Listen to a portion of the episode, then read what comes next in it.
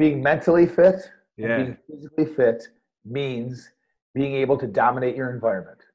What does that mean? Dominate your environment. People sometimes get spooked by words, non-politically correct words. Dominate. It's always such an aggressive word for people. Dominating your environment means that you are able to impose your will rather than having others impose their will on you. So that doesn't mean you're kicking people's asses. That doesn't mean you're kicking doors in. That doesn't mean you're being particularly aggressive. It just means that you are living your life the way you want it lived in the service to others, doing what you want to do by your rules, how you want to do it. You are dominating your environment. I You love that. How your life unfolds. S- What was that last part? You dictate how your life unfolds. Nobody else. That is that's fantastic. I love that. I mean, that's like that's basically my definition of success, which is simply living your life on your terms. It's a good Right, so- definition. Yeah, well, it's the same thing, right? Most of us never learned how to train our brains, which is why most of us needlessly settle, struggle, and worse, suffer. My name is Chris Doris, and I want to make brain training mainstream. This is my series, Tough Talks Conversations on Mental Toughness. I'm interviewing badasses from all walks of life on what mental toughness means to them and their unique approaches to strengthening their minds. Hey guys, welcome back to Tough Talks, Conversations on Mental Toughness. I'm your host, Chris Doris, and we have um, a pretty cool, very interesting guest today. I'm looking forward to meeting him. I've only spoken with him just for a few minutes on a call prior to this, setting this up. But before I get to that, introduce him, I, I just had a thought. The only reason that we have this guest today is because someone that uh, follows Tough Talks as well as the Daily Dose, um, Leah Ward, Leah, thank you for recommending uh, Robbie. I'm really, really looking forward to this interview. And so, what I'm thinking is that you guys, if you have ideas on guests that you think, like if you know badasses in your world that you think would make a really cool Tough Talks guest, give me a shout out, man. Let, like, let me know who they are because I'd love to invite them. So, appreciate that, Leah Ward. Thank you so much. All right, Robbie De Niro, Marine, ser- served in the Marines, and now is the owner of. Uh, this gym. I'm in, I'm in the gym. I'm in his gym. I hope he appreciates that. We stripped this. Yeah, he doesn't know, but uh, we stripped this picture from his website. And um, uh, Robbie uh, owns and runs this gym up in Orchard Park, New York, which is where the Buffalo Bills play. And he is a diehard Buffalo fan, uh, a Bills fan, uh, also former rugby player and I have a feeling, or well, I'm going to try to get some good stories. Uh, Do people like this? I think have a lot of good stories. So let's go get some of them. All right. I think this guy knows a lot about mental toughness. I'm pretty sure, without even having met him. All right, let's go find him. Where are you, Robbie? There he is, Mr. Robbie De Niro. How are you, buddy? I'm doing great. Thank you, Chris. I'm doing well. I really appreciate you making time today, man. Well, thanks for having Share me. some Thanks stories for asking. peeps. Yeah, of course. So, so let's just jump in, man. I'm really interested. I told folks in the intro, you know, about you and and uh, some about your history. This is the first time you and I have even really spoke. I've ever seen you live. Yeah. Uh, so I'd love to hear more. My first question for you, Robbie, is where in life did you first learn anything about mental toughness or mental fitness? Your question is where uh, first in my life did I learn about mental toughness or mental fitness? Yeah. That's your question. Okay, it's a it's a it's a deep, it's a complicated answer. But honestly, my father, uh, my father was. Yeah, everybody who I think holds their father in high regard. And what I remember most about my father, I was able to you know spend time with him for 35 years before he passed. He that man never complained. I don't ever. I have Really? not one single. I have not one single memory of him complaining. Wow. I have no single memory of him showing pain. He felt pain. He wasn't a freak show. He wasn't in particularly great shape. He's you know first generation born here, and he was just a hardworking son of a bitch. Wow. He came up a rough way. He had to start working to support his family from a very young age. Um, he did whatever he needed to do to you know to put food on the table and support his family. And he just he didn't feel pain. He just he never he never showed he never showed that he felt pain. He just he powered through everything. I don't ever remember him quitting. I don't ever remember him not accomplishing something that he set his mind to. He just always found a way. Always. That was the first place. I, that's the first place I saw it, and it was it was, it was a little intimidating at times. He was not an intimidating man. He was not uh, he was not a yeller or a screamer. He wasn't wasn't a tough guy, or he just. But he, he, his ability to just kick ass in life was intimidating for a teenage boy. So you so you learned mental toughness then long before you became a Marine. I, I didn't know it.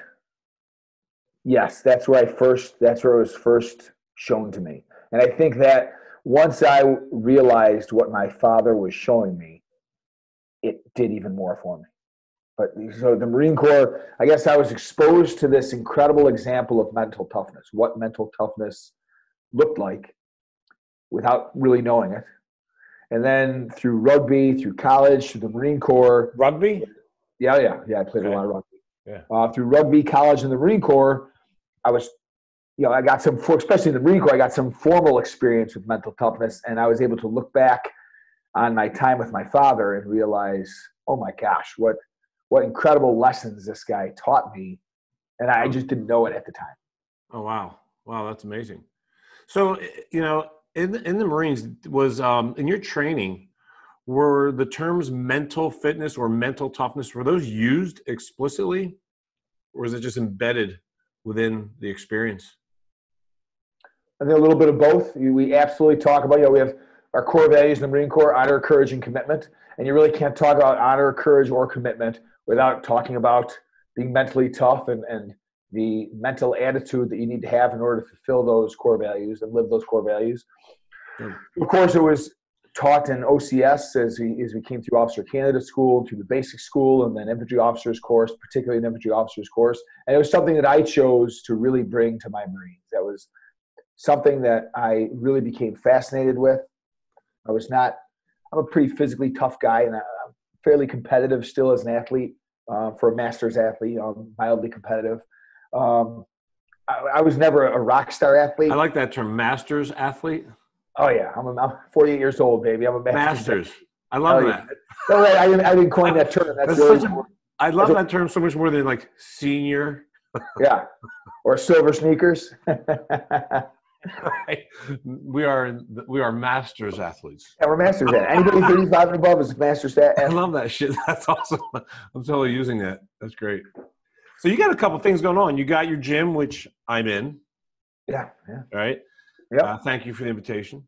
You got it. And uh, and then you're doing some some work in the corporate world, which we'll get to in a second. I'm very interested in hearing from you on that. Let, let's start with the first part, though.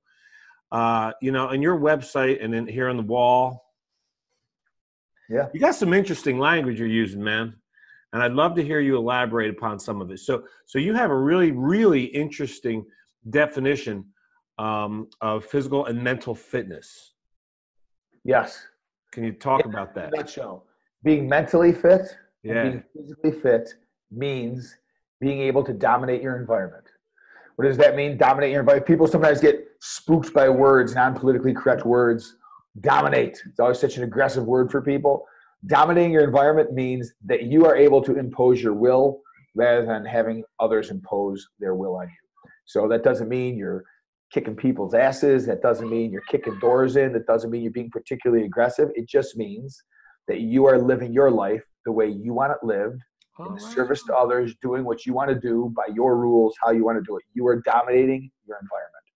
I you love that. How your life unfolds. So what was that last part? You dictate how your life unfolds. Nobody else. That is that's fantastic. I love that. I mean, that's like that's basically my definition of success, which is simply living your life on your terms. It's a good right? definition. So, yeah. Well, it's the same thing, right? Yes, being sir. able to walk into any environment and any environment and dominate it. Now, now, talk to me about this. I think it says it right here. Making people hard, to kill. To kill. yes. All right, let's hear it, man. Again, that was again the Marine Corps had such a monstrous influence on my life. I'm, I'm a Marine through and through, though I am not uh, currently serving in the Marine Corps and I'm separated from the Marine Corps. I am a Marine through and through, and I will always be a Marine, and it has left this indelible mark on me. I, I identify myself first and foremost as a Marine.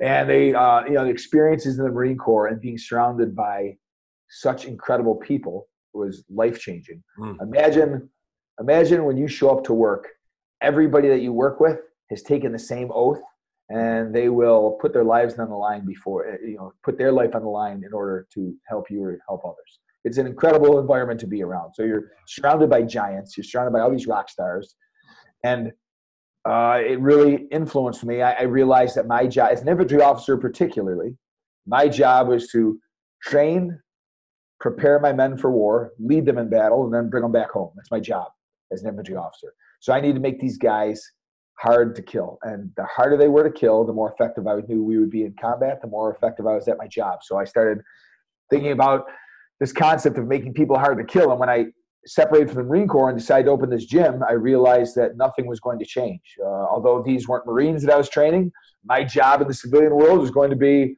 to make people as tough, the toughest, most capable version of themselves possible, and just make them freaking hard to kill. Because frankly, you know, the harder you are to kill, the, the, the more you can get done, the more uh, the more useful you are to everybody. So when when people are uh, say someone that that's relatively new, a client of yours coming to the gym to train with you, what happens if they start complaining about the level of difficulty of uh, a particular exercise, like burpees or whatever? We do a full blown code red on. We take uh, you soap. code red. Code red. We get a, a, sock, fill it with soap. We put a blanket over, and we start. That's a good. That's a good approach. That's no, no, no, no. Uh, Water. People don't. People don't complain in the gym. They they don't complain. There's. I think there's a couple of reasons for that. People that reach out to me and want to train, want to get to a place where they don't complain. When they walk into this incredibly supportive environment where people just love the hell out of each other because you know shared suffering breeds camaraderie. You can't help but. Let, us slow that down. Let's slow that down because yeah. I read because you have that also on your website. Yeah. Okay, something like it. that. Can you say that? Shared? Shared suffering breeds camaraderie. Shared suffering breeds camaraderie. I like that a lot. Yes, it's the truth. You know, there's a that's reason. Really interesting because when you, that's a, that's a paradox to me in that. So shared suffering, if when it's shared, I guess it's still suffering, but it's not like this. As I've I've never heard that before. I, I really love that because when I think about suffering alone, there's a uniqueness to that that really truly sucks, right? Shared right. suffering, then you're like, well, I'm not alone. And it takes a lot away from it. So you said it breeds camaraderie. Yeah, I'd like to dive down into that a little bit. Yeah, let's do it. Suffering alone doesn't mean that shared suffering does not mean that you are that your burdens are being lifted by someone else. Shared suffering means the suffering is is distributed amongst everybody. It may not even be in the same amounts. It may be in different amounts because some people may push harder or some people may be capable of more. Hmm. But, uh, generally speaking, it's, it's doled out across the board and there's no have and have nots. Suffering, when, you ha- when there are the haves and the have nots, suffering creates division. When everybody suffers together, shared suffering brings everybody together. You know what that's reminding me of? I sure didn't expect this to come up, but I have a, um, a friend of mine. His name is David Jack. He is also a trainer. He, he's out here in Arizona. And we were doing, we were co facilitating an event one time for Apple. And we're up in Pebble Beach doing it. And it was the day before we started. And we were, we were out on a hike and we got back and I was in, I mean, horrible physical condition. And at the end of the hike, I was, I was just fucking toast I mean, I was like shaky, right, and a little nauseous, and and I'm not kidding. That uh, we were back at my friend's condo, and he lives up this super steep hill. And I'm looking at this hill, like his driveway. And I'm just going, I can't even. And I asked him, I literally asked him to go get his car. And, and he was like, Are you seriously, CD? Are you kidding me? I'm like, Get your goddamn car. And then D- DJ, David Jack, who I didn't know before that day, total strangers. He comes over to me, puts his hand on my shoulder, goes, "CD, I got you, man." And he goes, uh, and and he's, I mean, he's in like phenomenal, you know, obviously phenomenal physical condition. And um, and he had just at the end of the hike, he had sprinted up this steep stairwell, which is called the Stairway to Heaven, which just leads to nowhere, but it's just stairs. And after our hike, he sprinted that, and I thought he was showing off. He wasn't. He's just being his badass self. He comes over to me and he says, "CD, I, I got you, man." Uh, he goes, I'm going to handicap. I, I know where how you're feeling, dude. I know exactly where you're at right now, and I'm going to join you. And he said, "So we're gonna we're gonna get up this hill together, but I'm gonna handicap myself. I'm gonna I'm gonna I'm gonna get in your world. So I'm gonna bear uh, crawl this backwards." Now, if whoever's listening to this, if you don't know what a bear crawl is, that's just hard as hell to do on all fours on flat damn surface. Right. Right. Nonetheless, backwards up a steep ass hill. Right. So I, I'm thinking, you know, I don't know the guy. I don't get him. I don't get how he shows up because, but and how he shows up is exactly how you're describing, which is why I thought of this in the first place, which is in, in service, and uh, and he calls it dedication, shared suffering. so I think he's being a show off jerk off, right? But then we start going up the hill, and I can see him instantly suffering. Right. There you go. And I forgot about mine, dude. Game changer. This is years ago. I always tell this story. You just reminded me of it. It is a game changer it's completely changed me. Yeah. Right. So what happened was I see him suffering. I get out of my own and I'm starting to cheer him on, dude. Right. I'm like, come on. And I don't even know the guy. I'm like, come right. on, DJ, you got this. And he's right. spitting and sweating and struggling. I forget about my own deal. Next thing I know is right. we're at the top of the hill hugging it out. So you got when you were at the bottom of the hill, you were doing what's called cocooning. You were thinking inward. You were thinking of your own suffering. We have to prevent people from cocooning, and the way you do that, shared suffering helps that. You focus if you worry less about your own performance and less about how you're doing, and more about the performance of your athletes or your Marines or your friends or your family, and you worry about others, uh, you seem to suffer a hell of a lot less when you focus on how other people are doing. That's so fascinating to me. That is such a profound, like you said, game changing event for me. Is a life altering event for me because um, I actually completely forgot about my own suffering. Right. So when I was cocooning, I was like totally shitty. I was uh, completely whiny. I was weakening myself. Like, right. where was the strength? I got up the damn hill fine. But prior to that, I was convinced I couldn't. Right. Right? I was, yeah. Yeah. Jean Jacques Rousseau, 17th century uh, philosopher, nailed it. I, this is my, my single, I think, the single most profound statement anybody's ever made on the mind body connection and you know, it's it's real simple. The stronger the body, the more command. I'm sorry, the weaker the body, the more it commands. The stronger the the stronger the body, the more it obeys. The weaker the body, the more it commands. Well, I think you could say that same thing for the for the mind as well. I'm sorry. Well, I think you could say this the same exact thing for the mind. You could simply re, like exchange the word mind and body, and there it's still Absolutely. equally true. That's what he implies with that statement. Okay, Roger that. So what do you what are some things that you do to continually strengthen your mind?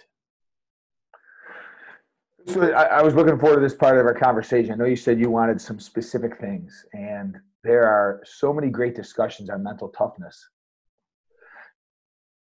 They come back to a lot of the same things. Well, a lot of it is in the a lot of it is esoteric or in the untouchable, the realm of well, this is what you should do. You should be kinder to yourself. You should be more accepting. Focus on somebody else. Uh, think about these things. Don't let yourself quit. Tell yourself, give yourself self love, self care. Tell yourself you can do it. Meditate. There's all sorts of this crap that you can do that everyone talks about. If and if people were doing it, then everybody would be mentally tough. You know, hey, just well, just don't quit. You know, that's what you got to do. If you don't want to, if you want to be mentally tough, teach yourself not to quit. I've got, I've got three ways. No kidding. Three no kidding, three things people can do. The two, the two first ones, some people may give it a shot. So they're outlandish. Um, it's not for everybody. But the third one is for is is probably even harder, but everybody can do it. The first one, I'm not kidding. Uh, you need to do something that, that almost kills you. I'm not talking about running a marathon. You know, running a marathon isn't going to get people mentally tough. Now, before everybody calls in and, and, and tells us we're crazy for saying that people that run marathons are mentally tough. That's not what I'm saying. What I'm saying is there are lots of incredibly mentally tough people that marathon that do marathons. Marathon running is not a good way for most people that are trying to achieve mental toughness to develop mental toughness. And the reason I say this, how many obese people have you seen run a marathon? The countless. Like I can't tell you how many times you see somebody that's 200 pounds overweight waddle across the marathon in six hours and say, "Hey, I did it! I ran a marathon." And all they did was just give themselves another excuse as to why they why they're doing everything they can possibly do to become mentally tough and lose weight and all that stuff, but they just can't seem to do it. They, they must have problems that nobody can solve. So running a marathon, waddling across the finish line in six hours isn't almost killing yourself. If you are capable of doing it like a uh, like one of those studs does it and, and keep a keep a five minute mile and finish in two hours and seven minutes or two hours and ten minutes, hey, get it. An ultra marathon. Now that's something that builds mental toughness. An ultra marathon. Or some of those maniacs that decide, hey, they're going to run 10 marathons in 10 days. That will almost kill you. An ultra marathon will almost kill you you must do something that almost kills you and brings you to that point of near death in order to develop mental toughness. Because what will happen with that, there'll be a lot of imprinting involved. The choices that you made, particularly in things that lasted for a long time, like these ultra marathons or running 10 marathons in 10 days. Um, or like I, I built a wall. I broke up a, uh, I broke up about 40, 40 tons of Lockport Dolostone. It's like granite broke up about 40 tons of stone by hand with a sledgehammer, picked them up into manageable chunks, and built a built like a 120, 150 foot wall in front of my parents' house. That took two summers. That that almost killed me. So doing something like that will help you because as you go through the emotional strain, imprinting occurs. And as long as you are choosing to put one foot in front of the other or mm-hmm. swing the hammer again and go and go and go and keep going, the the imprinting that's occurring is pot, like the the tough decision that you're making is resulting in positive gain. And that's very important because when we are emotionally, when we tap into our, our primordial brain, our animal brain, where emotions occur, we get this emotional imprinting. And if you can spend enough time emotionally imprinting, making tough choices, you start to learn, literally learn that those are the choices that help you out. But it's not, you know, how I say not many people are going to do that because how realistic is it for somebody to run an ultra marathon or to do something that almost kills them, to get into a gunfight, or you know what I mean? It's just not realistic. But that you, you can develop some real mental toughness that way. Measure that. Right on. The, sec- the, the second one, the willful endurance of pain. Again, that's not going to be for everybody because pain and pleasure is so closely. Now, are you related. talking specifically physical pain? Yeah, and I'm not talking about being a like a masochist and like inflicting pain on yourself. But when opportunity presents itself to just grit your teeth and bear it, grit your teeth and bear it. I, will give you some examples. Uh, like I knew, I realized my father was just unbelievably tough. I just couldn't believe how tough he was. He never ever showed pain. I knew he felt it. He just never showed pain. And I started to put two and two together that part of his ability to get things done, part of his mental toughness was created in his ability to endure pain how he taught himself to just not complain and endure it. So I was in a motorcycle accident, pretty a pretty bad one in uh, Ju- July second of 1992, and I was up on the, I was in t-shirt and shorts up on the uh, Skyway, and anyway I hit a concrete wall, so I had all sorts of avulsions down the side of my body, and they brought me into the emergency room, and they've got to clean the wounds out. You know, I've got to get all the gravel and stuff out, and I just I asked for no. I said no Novocaine, no antiseptic. I just I just want to feel it. And I convinced the nurses. Back this was a different era. You know, this is '92. I still had a tin of tobacco in my, in my pocket, and I was like, please, just reach into my pocket. I just need you to put some put some dip into my lip for me. so the nurse was like holding my lip over and putting that was your Novocaine. and uh, she like gives me a spitter to tuck into my arm, and then they went to work scrubbing away, uh, wow. scrubbing all the dirt out, and that was that was a life changing experience. To Why? again because of the I, I, didn't understand at first. I just knew my I just knew my father never showed pain, so I knew I had to go through some crazy experience that brought me to the edge. Hmm. What I've come to learn to find out is you know the very close similarities of pleasure and pain. There's a really cool study that was done where they hooked up some patients, men and women, to a bunch of um, machines to measure their um, hormone levels in their blood, infrared imaging to see where their hot spots were, uh, heart rate monitor, EKG. They, they had them all hooked up. And they had another group of people hooked up to the same thing. One group got pleasure. They were asked to bring themselves to orgasm. The other group had pain applied, so they had electric shock applied to them. Uh-huh. And when they went through and checked out all the results of the study, when without knowing which group was getting shocked and which group achieved orgasm, The EKG would look the same. The hormone levels in the blood look the same. Hot spots, temperatures all look the same. Nobody could really tell who's getting pleasure, who's getting pain. Wow. Our body reacts so similarly to pleasure and pain. It's really it's our brain that tells us how to receive it. Holy shit, that's fascinating. I've Yeah, it was really that. really interesting. That is So- really damn interesting. you know, I'm not a scientist. I'm just putting two and two together. I'm in this very heightened emotional state, and I am choosing to accept it. I'm choosing to say yes rather than to say no. And it, it just teaches you to That's huge. it just teaches you to make hard decisions. Let's slow that down for a second because I feel like that's a that's a, a mic drop moment right there. Choosing to say yes instead of Yeah. no. Right. Right? Right. Yeah. So that's fascinating. that is really fascinating. Uh, I recently stumbled upon a video on YouTube of a PGA Tour player named Gary Woodland here at the Phoenix Open last year. Uh, during like one of the days before the tournament starts, they had a special Olympics uh, prize winner. Her name is Amy. I can't remember her last name, but anyway, I'll, I'll put it in the show notes, the link, because it's fascinating. Young lady with Down syndrome, and she won this prize, so she gets to play the 16th hole with with with her her her hero from the world Yeah. of golf. She's a golfer, Gary Woodland, and the 16th hole at the Phoenix Open is insanity. It's a state. It's surrounded by stands, Okay. and it's all these you know partying wild people screaming. So for a lot of people, that is like the most intimidating golf hole on the planet Earth. And because it's all these crazy drunks screaming, Sure. booing and shit. Sh- it's a, like a two and a half minute video of her playing this hole with Gary Woodland, and all she said was yes. She said yes. She said a few things. She said yes, awesome, and I got this. That's all she said the whole time. She made a goddamn par. She parred the freaking hole. She's like that's great. 13 years old. And Yeah, it's good to go. and she made it out of the sand. So she hits her tee her tee shot into the sand, and and then Gary's like, you know, do you want to play this? And she's like, she's yes. Everything's yes, yes. I counted it. She said yes 33 times. Right. Think about how many more opportunities we'd have in our life if we just learned to say yes. Ah, I couldn't love that more, man. Right? Yeah. That's so. That's a habit. Let's let's have that be a takeaway for people.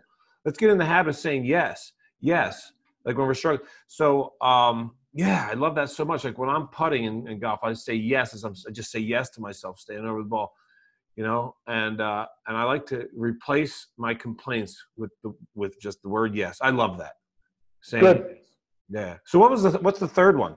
The So, third one, yeah. The first one, do something that almost kills you. Second one, willful endurance of pain. Yeah. So wait, let's let's not jump to the third one yet because I don't Okay. think we're done with the willful endurance of pain because I love that.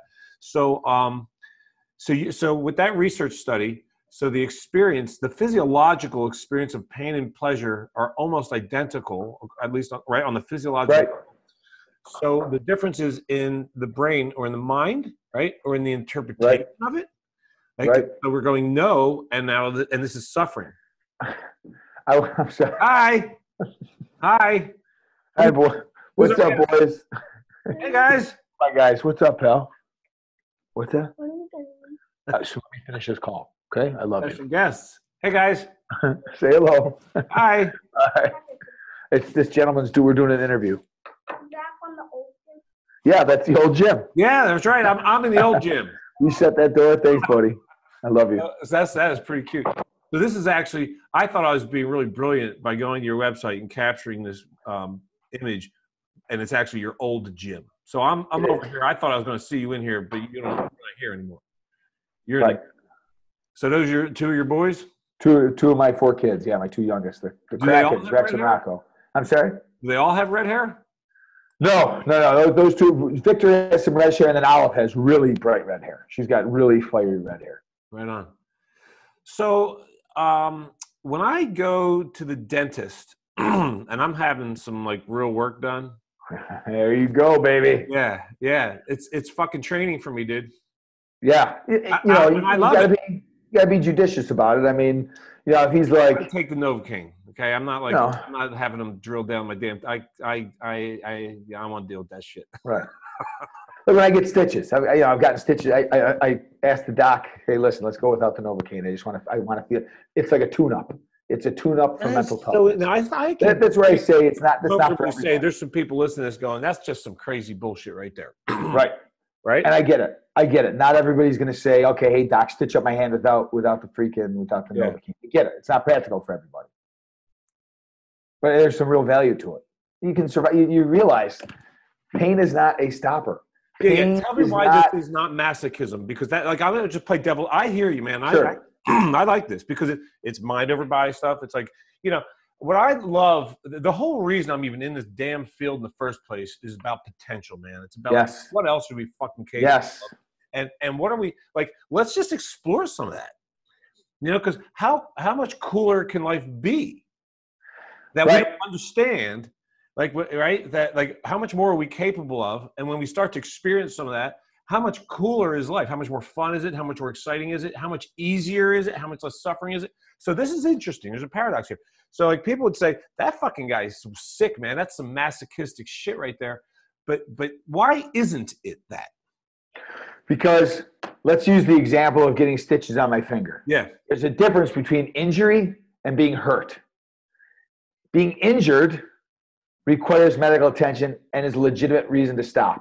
okay Hurting is not a reason to stop. Hurting is an excuse Okay, that I'm so that's the big goddamn tired of seeing from people. Oh, it hurts. Well, suck it up. I don't give a shit. Keep going. Are you injured? Then Yeah. shut up. Keep moving. So, to give you that example, what the difference is, the injury stopped me and I had to go to the doctor. The stitches didn't. So, I'm not taking the Novocaine because I'm reminding myself pain isn't the problem. The injury is. Whoa, this is so good.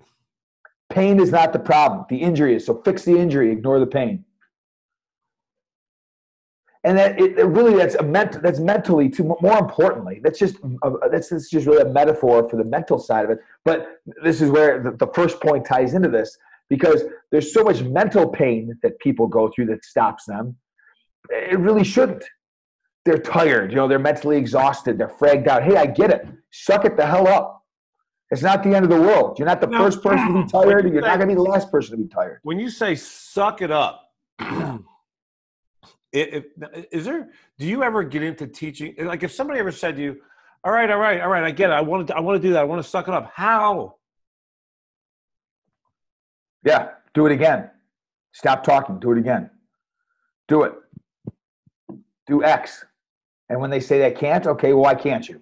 Why can't you? Can you physically not do it? Are you broken? Or do you just not want to do it? Is it are you listening to pain because your legs are sore or your brain is tired or you want to take a nap? Don't listen to pain. There's a big difference between pain and being, being Ah, pain man, this is being, good. being injured. Injury, I I never ask my athletes to push through an injury. I am Yeah, I am acutely aware of, of working around injuries and keeping Uh-huh. people in the fight. yeah, yeah. But but pain, on the other hand. So this is incredible because what you're describing is is is um, I'm hearing it as simply choosing, and this is really the the foundation of mental toughness, is choosing to uh, reinterpret pain. Stopping seeing it as a problem, And- Right. right? Just ha- stopping having it be bad. Right. It just is, right? Like neutralizing it. Go, yeah, I'm in pain. Yeah, all right, let's go next. Right. We've learned this is really interesting. We've learned that pain is bad. We've been taught that pain is bad. Pain is Yeah. just pain. Pain is neither good nor bad. Pain is your body giving you some information. You decide what to do with that information. Oh, I'm in pain. Okay, let me check. Am I injured? Ooh, I am. Holy smokes, I've filleted open my brachial artery. I need to freaking get that fixed or I'm not going to be much longer for this world.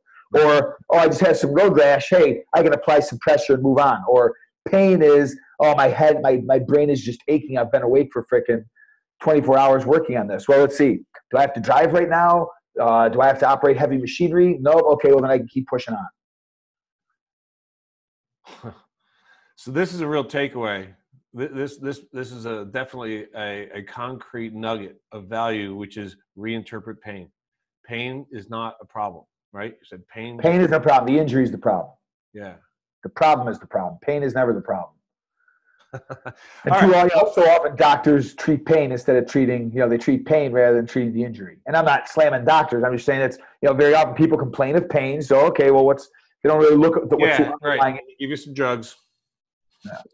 right. So, um, Painkillers. Right. Painkillers. right. You know, my, my definition of mental toughness is doing what needs to be done regardless of the conditions and the circumstances. That's, that's how I define mental toughness. You know, everybody's got Oh, their wow. definitions. For me, it's doing what needs to be done regardless of the circumstances. That's that's being mentally tough to me. So that and that's why I give these people. That's why I like to give people three three specific things to work on to improve their mental toughness. What was the third one? The third one is super easy for everybody can everybody can do this. If you want to get mentally tough, 30 days, you'll see a difference. Take ice cold showers. Huh. And here's what I'm talking about. I don't mean like get in the shower with it warm and slowly turn it cold. I mean turn that son of a bitch on cold, let it get nice and cold. Step into the shower. Step under it and don't come out of the shower. Let it rain down on you. Do that every day. Every day for 30 freaking days. Do it for 30 days. You will see a change in your thinking. What'll happen is You mean like actually? you mean like actually have that be your shower, shampoo, and soap? Oh yeah, like just- get under there, shower. That's what I do. I shower, shampoo, ice cold water. Like in the wintertime, the water in here is 36 degrees. I get under that freaking thing, and it's like getting punched in the gut. It takes the breath out of you. Fellas, you're gonna feel your nuts get sucked up into your body after a while. No kidding, your scalp starts to hurt. That water is so freaking cold. Your scalp starts to hurt. Um, you're cramping. You're getting cramps into the body. It's it is really a, a traumatic experience to jump into cold water like that. If anybody's ever done ice breaking drills, like I, I've done ice breaking drills to submerge yourself under uh, under ice, it is traumatic. So to do that in a shower, the first time, Yeah. and then the next day, willingly do it again, Yeah. knowing what you're about to subject yourself to, Uh-huh. and every day doing that again, knowing that nobody will know if you don't do it. There's not a soul that would ever know if you decided to scam out and not do it. Nobody will know if you'll turn that water warm. Only you will know. If you can get yourself to just commit to doing it, what happens is again, all day you're thinking about it, all morning you're thinking about it. That's that emotional imprinting we're talking about. And you say yes when you get out of that shower, it is unbelievable. The moment you turn that shower off, you get warm, you feel your body come back, and you feel accomplished. You just did it. So now you've got this massive emotional imprinting for 30 days of being faced with a really tough decision. There's apprehension. You don't want to do it. You say yes.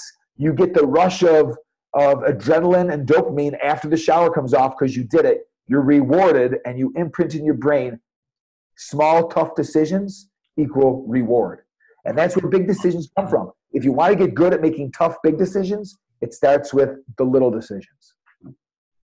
30 days of taking cold showers, people will see a change. Fact. Love it. Let's talk about uh, Unleashed Academy, right? The corporate leadership stuff that you do. Tell me about Yes. the phrase. What does the phrase "lead from the front" mean? I want to explain that to you. I want to let, you know I just changed the name of that Okay. to Robbie Dinero Leadership Coach Coaching. Just so you know, I am. So it's I'm- not Unleashed Academy. it is not. It's, it's Robbie Dinero Leadership Coaching. We just we just changed the name. Robbie Dinero, Leadership Coaching. De. Niro or De Niro? De Niro. D I N E R O. Yeah, the uh, uh, okay, De Niro. Okay, leadership. All right, gotcha. Roger that. So lead from the front. leading from the front. Uh, you know, a leader has five types of power. You've got, and I won't waste time going through in depth all of them, but you've got reward power. You know, the power that a leader wields because they can dole out rewards. The corollary to that is, is punishment power. The power that somebody leads because people are fearful of getting punished. Legitimate power, the power a leader wields because you know they've got they've got good dudes following them, and they're like, yeah, he's the boss. We're going to listen to the boss because that's what we do. That's called legitimate power. Those three aren't very effective. The last two forms of power the leader has are expert power and referent power. Expert power is the power that a leader has because they are the recognized expert in something, and they're the expert because they've done it. They've been doing it for a very long time. Referent power is a power they wield because they have a shared experience with all of those that they're leading. The people they lead looks at their leader and says, Yeah, he's been here. He's walked in my shoes. He used to mow the same lawn I used to mow. He used to make the same sales calls I used to make. He built the same widgets that I built. He understands what I'm going through. So, expert power and referent power are the two most powerful types the leader can wield. And that happens when you lead from the front.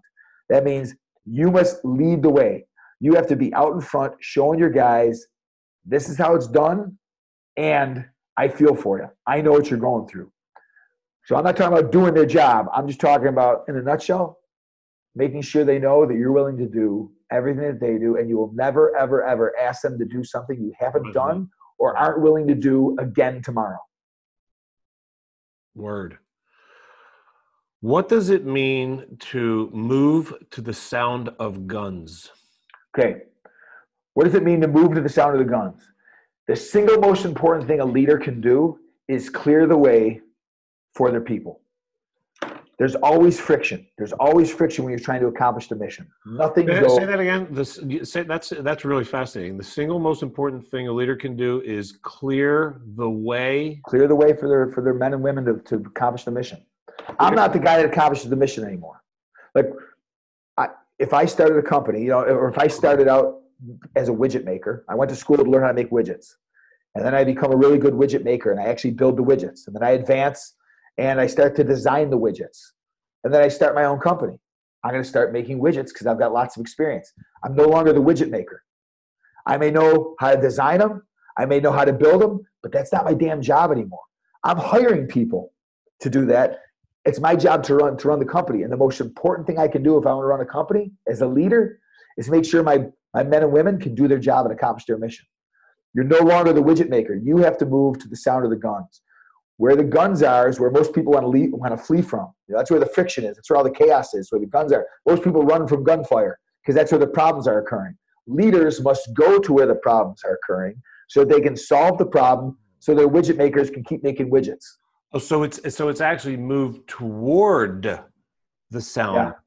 Move to the sound. Yeah, move toward the sound of the guns.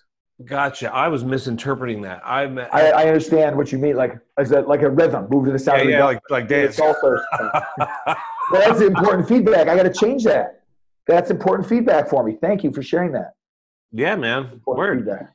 Okay. Yeah, that's perfect. So yeah, so it's move towards. Yes, move towards the sound. Dude, the that's actually one of my favorite mantras in, in life is, is just that move towards, move towards. Because Amen. moving towards activates. There's a phrase I learned from Deepak Chopra, which is inherent within your desires are the mechanics for their own fulfillment. I like to dumb shit down. And so I translate that into the how is in the what. Meaning, there you go. Meaning, so you already get that shit. So it's like the how's in already inside the what. So what does that mean? It means the what's the thing that you want well, how am I going to get it? Well, it's, already in there. Just move towards. Right. Love it. Move towards the sound of the guns. Yes. Move particularly. If you think about you, how many when you hear gunfire, what do most people do? Duck and go yeah. the other way. Right. Leaders move toward it. Yeah, but that you know. So do you think that that's like um, is that like a genetic thing? Is that a trait, or is that learned, or both? Like the ability right? To move towards what most people consider to be danger and retreat from. It is absolutely learned, mm-hmm. Definitely learned. And in organization, the command leadership, the command climate of the organization makes it easier to teach people. Because if one of your core values, if, if, if the if one of the core values of the organization places great weight on being a problem solver and moving towards the sound of the guns, being courageous, then more people are going to be inclined to do it. And so it's definitely learned. You know, in the Marine Corps, that's what the Marine Corps does. Courage, courage is, you know, I, I'm sure there are a billion definitions of courage. Here's what I call courage, real simple. Yeah. Action, taking taking action in the face of fear. Action in the face of fear is courage. Everybody is scared. Only sociopaths are not scared and anybody that says they're not scared, that's not a sociopath, is full of shit. Everybody has fear when there's gunfire. Everybody has fear. Yeah. That's normal. Yeah. But courage is action in fear, in the face of fear, and that is definitely learned. It. Oh man, how practice that? Like, what? How does someone practice that? Like somebody that's like, you know, not a marine, Okay, it's just a you know typical average Joe living a typical life. How do you practice that? Little things. Always, always start small. Crawl, walk, run. I there's so much to be learned from exercise.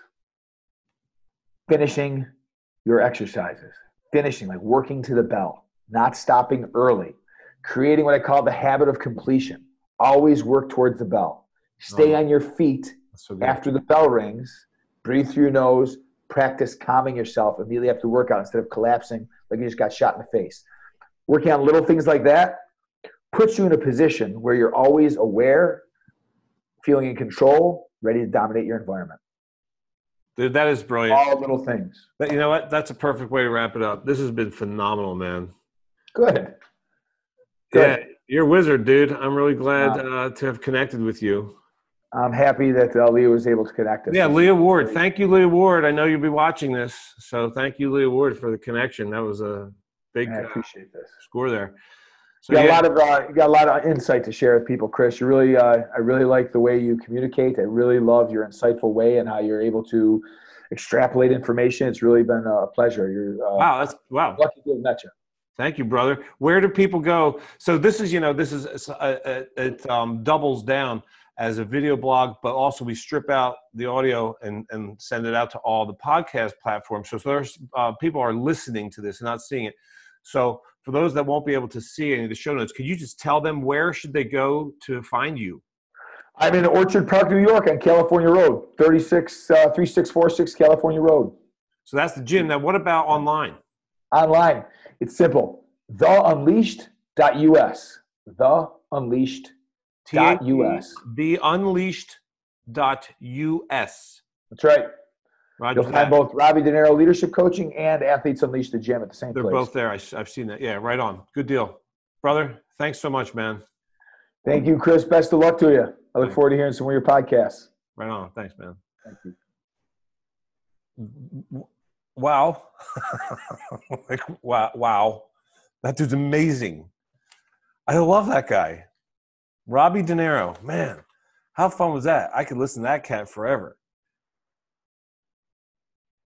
Man, what, just what a neat dude. So there's so many takeaways. I have look all the notes that I took. There are two pages full of notes. I hope you got out of that. I, I find myself saying this often after these tough talk interviews, and I'd love that. But I, I, I swear I mean it. Like I hope that you got out of that as much as I did. Injury versus hurt. Shared suffering breeds camaraderie. Then it's three things like on how to develop mental toughness. This is so cool. This is why do something. this is a little hardcore, but I love it. Do something that almost kills you. The practice the willful endurance of pain, and take a month full of ice cold goddamn showers. That's brilliant. Good stuff. All right, guys. Uh, hey, look, if you're not, if you're seeing this or hearing this and you're not on my list, change that. All right, ChristopherDoris.com backslash lists. You know, I have the daily doses one list, one thing that goes out every morning, 6 a.m. your local time. uh, the daily dose, mental toughness tips in 30 seconds or less, delivered straight to your inbox.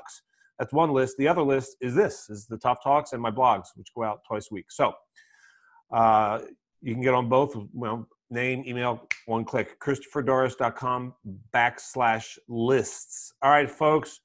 Till next time, create miracles.